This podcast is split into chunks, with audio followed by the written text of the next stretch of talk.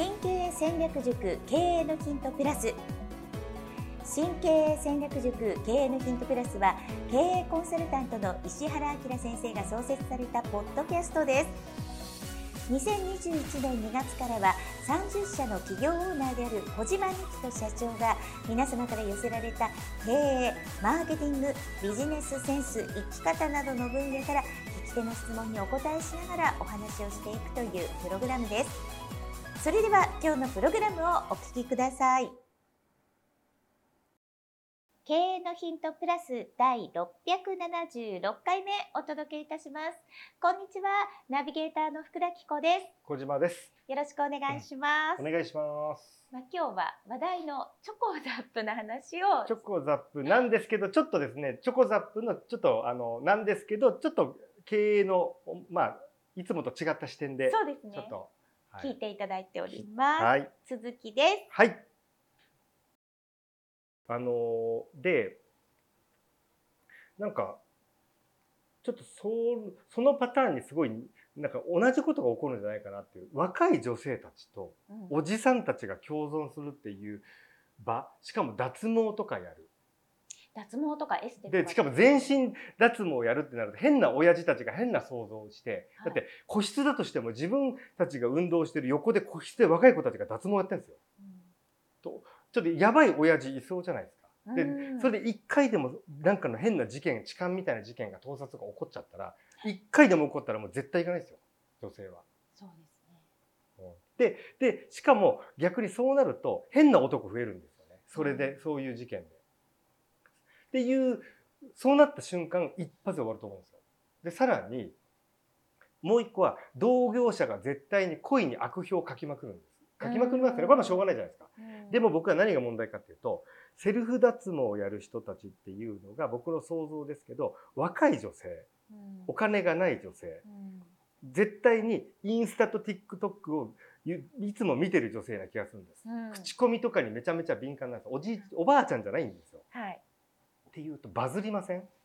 確かに。だから終わると思うんですよ。その同業者の恋の悪評でも終わっちゃう感じがす。もう最初からやっぱ男女分けるとかの方が安全ですね。でも男女分けるっていうふうに全部やるとチョコザップのシステム成り立たないんですよ。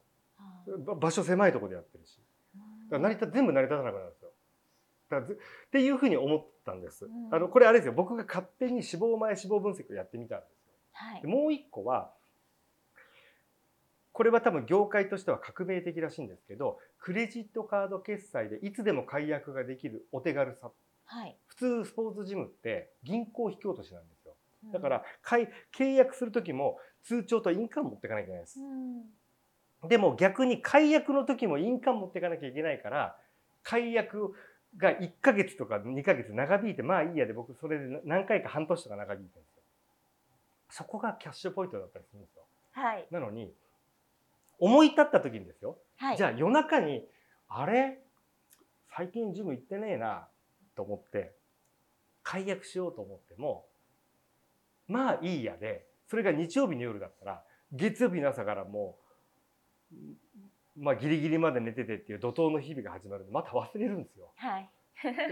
いけなくないですか？普段本当ですね。だから伸びるんです忘れるんです。でもこれ、ねボタン1個で解約できるんですよ。うん。これが裏目にその最初入る時はなるほどなってなるんですけどはい。普通に裏目に出てその場で思いついたら解約されまくるんで続かない感じがするんですよ。うん。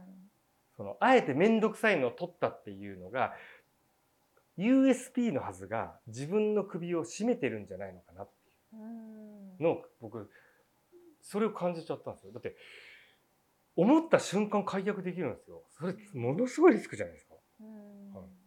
これなんか自分で自分の首を絞めてないかなっていうのともう一個はじゃあオリジナルのスマートウォッチはい。体組成計が体脂肪まで測れるものすごいまあまあいい体うん。体重計が届きますはい。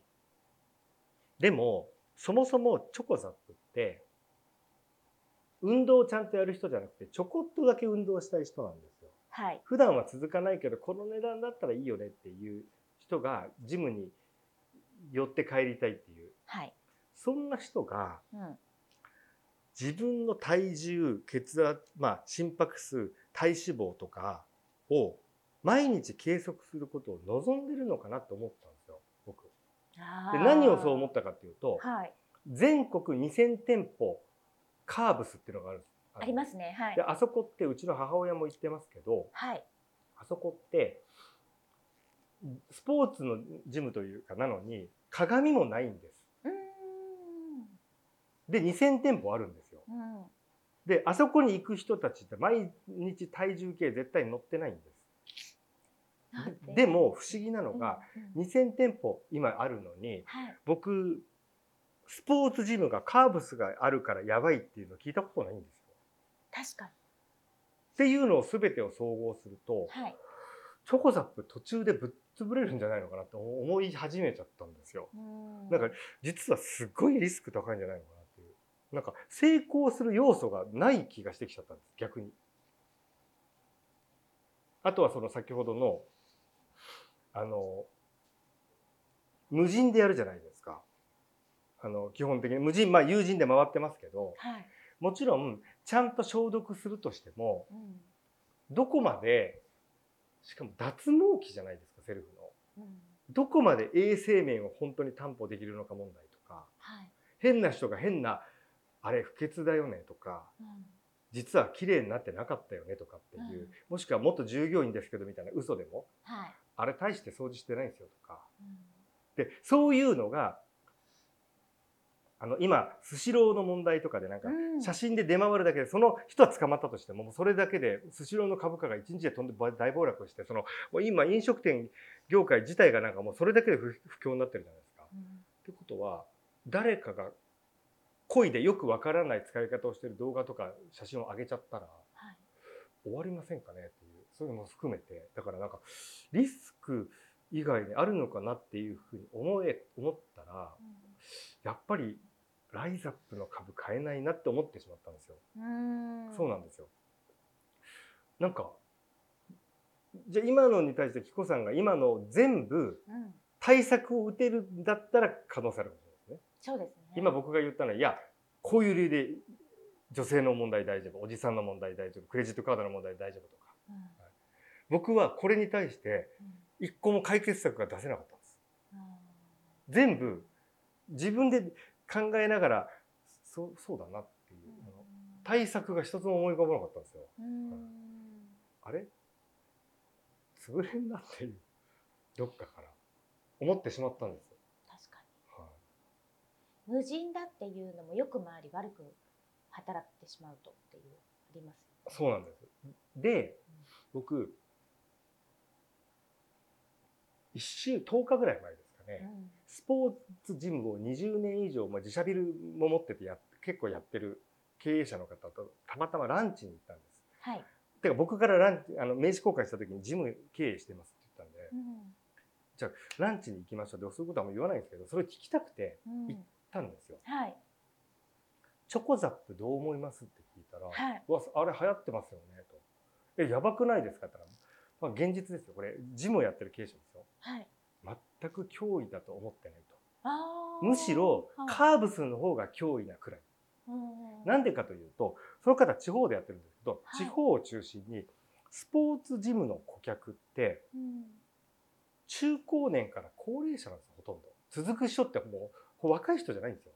あとはエアロビとかああいうスタジオで運動をしたりするしまあコナミとか僕ザバスっていうのも家の近くなんで行ってましたけど、うん。でプールもあるしうんお友達同士の憩いの場なんですよ確かに。全然違うんですよだからチョコザップともう目的が違うんですそうですね。でしかもそもそもスポーツジムはその方があの言ってたんでまあ多分本当だと思うんですけど7割以上の人があまり使わないけど3ヶ月から6ヶ月ぐらい続いてくれることで成り立ってるビジネスモデルなんですよ。うんで銀行だから銀行引き落としじゃないといけないんですよ。うんでもう現実に去年はい。け辞めてチョコザップに入りました。うん。数ヶ月で戻ってきましたって出も出戻り組がもう普通に結構出てきてて。っていう現実があって。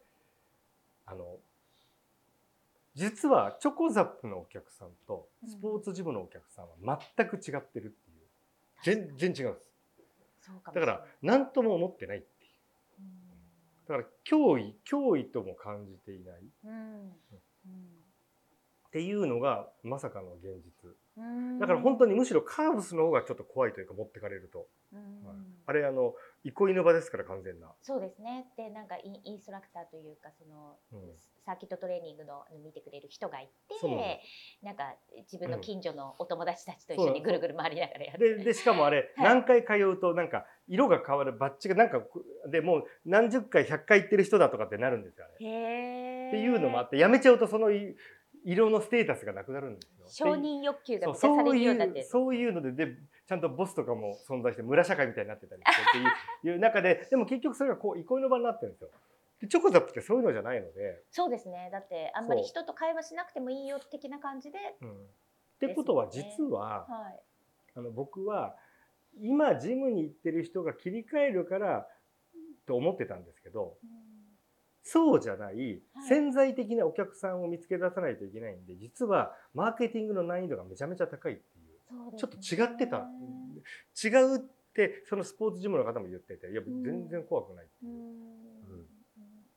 むしろまあすごいのやるなっていうようなうん。うん。まあ、なかなかそんないつでも解約できる時点で多分ダメ潰れんじゃんみたいな。っていうあれっていうちょっとね僕が思ってるのと世界観が違いすぎたんですよね。うん。でこの時に僕何をが大事かなと思ったかっていうとうん。実際にスポーツジムの経営者に僕聞いて実情を聞いた結果はい。あの話を聞いたらやっぱり世の中に出ない本当の実情っていうのがやっぱり存在してやっぱりそういうネットで調べても出てこない本当の声っていうかなうん。そういうのを調べることの重要性というかはい。でそういうのってしかもリアルで1対1とかであって結構話したら初めて教えてくれる話というかうん。あとはもうこれは世の中の全てのビジネスですけど急拡大してブームを作ったものって直角に上がると株価として直角に下がるんですよ。やっぱり。直角に上がって永遠と上がるものってもう世の中に存在しないんですよね。そうですねうん。でなんかこれ急にものすごい短期間でブームを作ろうとしてるんであなんか落ちんの早い感じがちょっとするんですよね。だからライズアップ的にはチョコザップからライズアップに引き上がってくれればいいかなぐらいなマーケティングなんですかね。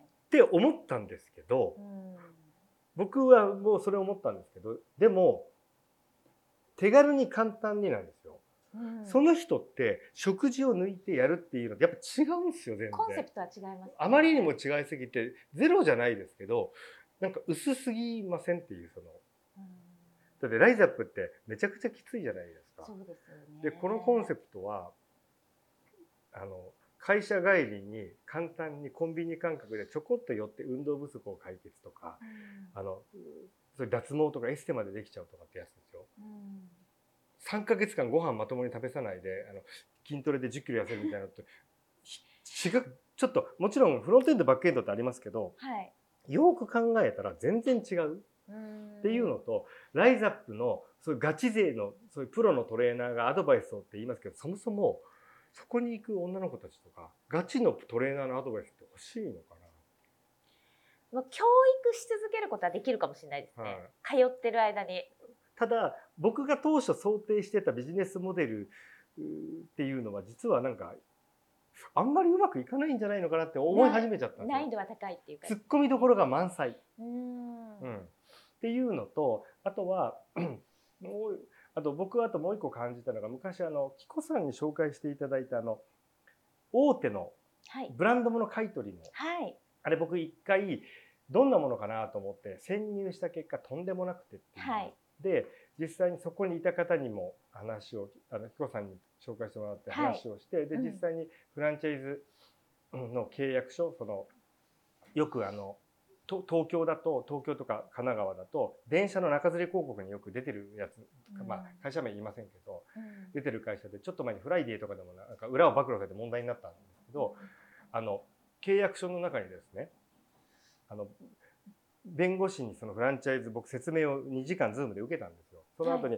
あの弁護士ににあのその契約書を見てもらったら近くに本部がねですね、はい。直営とかを出されても文句言いませんっていうのがものすごい分かりづらく書いてあったんですよ。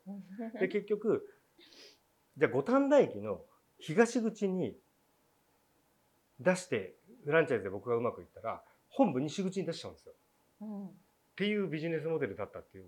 うん。だからフランチャイズのオーナーたちはお金を自分で出してテストクロージングさせられてるっていう状態なんですよ。うん。そうっていうのに実際に説明会を受けたりとかあのそのなんていうのかな。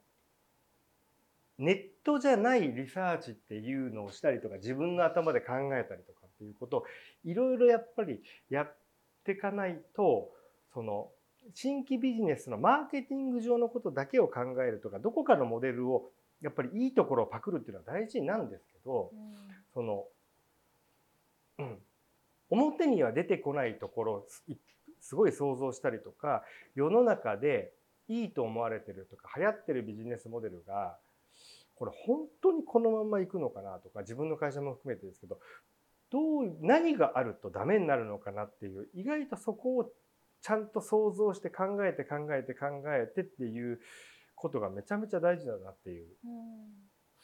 で僕思うのがチョコザップをやってるライザップは僕が今言ったことを分かってそれを全てクリアできるって思ってるのかそれを考えてないってことがあるのか僕それが不思議なんですよ。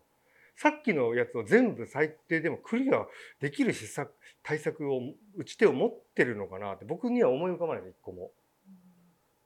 でも考えてないわけはないさそうですけどね。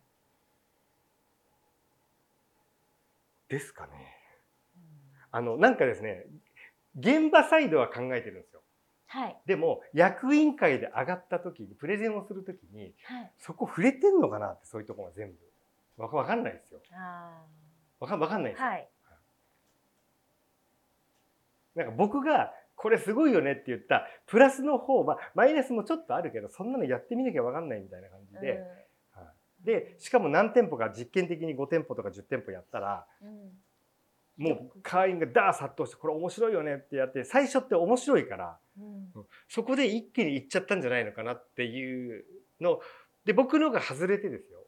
実はちゃんと共存できてのになるのかもしれないんですけどなんかねやっぱり若い女性たちとおじさんたちが共存するって絶対問題が起こる気がししかしないんで無人ですよしかも。それはちょっと怖いですね。うん。24時間ですよ。すごいですね。それって問題起きないで500店舗やれます？若い女性おじさんたち。若い女性は脱毛をやります。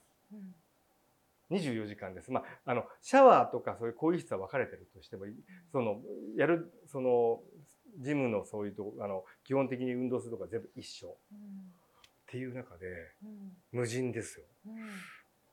これ成り立つんですかね？だからだからっていうのはちょっと不思議。で一回でも不祥事を起こしたら多分もう絶対今の時代潰れますよ。うんカメラとかはついてそうですね。あの僕が行ってるところははい。あのトイレと更衣室以外はうんもう、もうゆもうあのたまに音も流れてるんですよ。あのはい全あの全部のところにカメラがあります。で、はいもうそこら中にアルソックの緊急ボタンがあるんです。あっていう感じではやってますけど、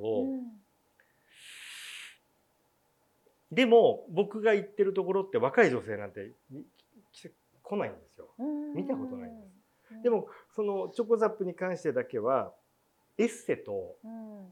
かそういうセルフ脱毛っていうのを導入することでしかも値段が安いんでそれだけが目的だとしても安いんですよ。うん。だから来ちゃう可能性があるわけです若い女性がもしかしたら。当たっいい方向に行ったら。うん。そうすると本当にカメラだけでいいのかなっていううん。かなんか一回でもそういう不祥事が起こし起こった瞬間にうん。その後若い女性行くかな？うん。はい。確かあの今のスシローのあんな問題だけでもうああいう大手の飲食店全部がもうそのお醤油とかも含めて全部一回一回下げるとかってなっちゃったりとかっていう時代に、なんか意外と怖い世の中だなっていう。だからちょっとね僕が自分で言ったすごいビジネスだがちょっとなんか自信がなくなってきちゃったっていう話を。はい、あれ？これダメかもっていう。わかわかんないですよ、うん。うん、もしかしたら全然本当に違う理由でかなんかちょっとずつ進化するのかもしれないですけどね。はい。なんかあの気づいたらうん。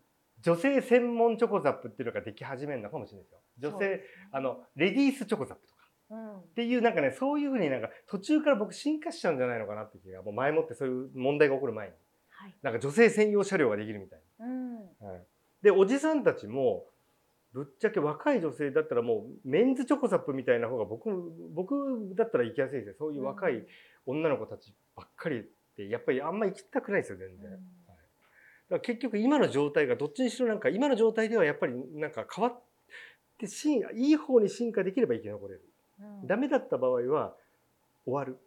店舗もう出店しすぎちゃったんで一気に赤字になったらもう絶望的になるんじゃないのかなっていうのをちょっとうん思ってしまったという次第ですので、はい。あのなんかですねこのどういうふうに売り上げをスポーツジムがね上げていくかということですけど意外と、うん気にしてない、うん。うん、実は客層が全然違う。僕も全然気づかなかったんで自分でもは恥ずかしい話なんですけど客層が違ったんだ。違います。違った私のあれ？と。お夫のお母さん70代ですけど、毎日のようにジム行くんです、はい。スポーツジムに、はい。でもあのやっぱり周りもすごい毎日のように 来るって言ってました、だから病院行く代わりにスポーツジムに行ってるんですよ、そのか一番のメイン顧客の方たちがはい。チョコザップにその状態で切り替えるかな。切り替わなさそうですそうなんですよ。だから大丈夫って言ってたんです、はい。切り替えない、なんかお風呂とか、はい、ええー、とあとサウナとかもそうなんです。いいみたいです。ザバスははい。温水プールもあって、はい。お風呂もあるんです憩いの場みたいですよ。そうなんです、はい。だからちょこっと行くっていうニーズないんですよ。ちょこっとじゃなくてなんかずっといるらしいですでよお弁当持ってくんですよ。そうそう朝から。ででちゃんと言ってました。あの食べるブースところあるんですよ。ああ、はい。でうんその地区僕が行ってるあのいいあの過去に行ってたそこのまあ大手のあのザバスっていうスポーツジムはうん。建物の中にうん。マックとうん。ドトールがあるんです。ええそお茶もこできてそこにコーヒー買いに行ってはいまた持ってくるんですよ。もうだから一日コースですよ。そうだからなんかそう一日いるっていうでその人たちが支えてるんです。はいでチョコザップはその人たちは絶対塗りあの塗り替えあの多分ひっくり返すことできないんです。だってその人たちが一人でですよ、うん若い人だけが行くしかもマシンしかないとこ行きます？いや行かだないです脱毛とかあったっていやいやいやいやっていう興味ないじゃないですか。うん行かないと思で一回やめちゃったらもうお友達の方に入れないんですよ。そのリスク考えたら。でしかもじゃあそこは言っといてチョコザップも行くなんて選択肢あります？うないですよね、どっていうところまで自分が想像した結果うん。あれ？これどっかでチョコザップ止まるなって思っちゃった。うーん。拡大はしなさそうす。はい。なんで意外となんかそういう流行ってるのを見た時になんか、あの得てしてそのやばいあのいなんかいいところばっかり研究するんですけどあの絶好調な時ほどうん、うんそのリスクを考えるっていう練習の方が意外となんか役に立つんじゃないのかなっていう、うん。はい。うんと思いますのでうん。僕はもう本当にまあ聞く機会はないですけどそのチョコザップの運営責任者みたいな人たちがこのリスクは考えてるのかということとこれを完璧に覆すロジックを持ってるのかっていうそこだけを知りたい気になっちゃいますねめちゃ。めちゃ気になっちゃいます。はい、ありがとうございます。はいということでご質問のお答えにしてはまあそんなに対策は考えてなさそうってことですね。対策というか、はい実は違う違うだから対策じゃないっはいていう、ってことですよ、はいそうです。経営のヒントプラス第676回目お届けいたしました、はい。今日も最後まで聞いてくださってありがとうございます。ありがとうございます。今日のポッドキャストはいかがでしたか？番組では小島社長への質問を募集しております。メールアドレス info マーク m aim.jp 宛てに質問内容を記載の上件名を経営のヒントプラスの質問と明記してお送りください。メールアドレスはポッドキャストの概要欄にも記載しておりますのでそちらもご確認ください。それではまたお耳にかかりましょう。ごきげんよう。さようなら。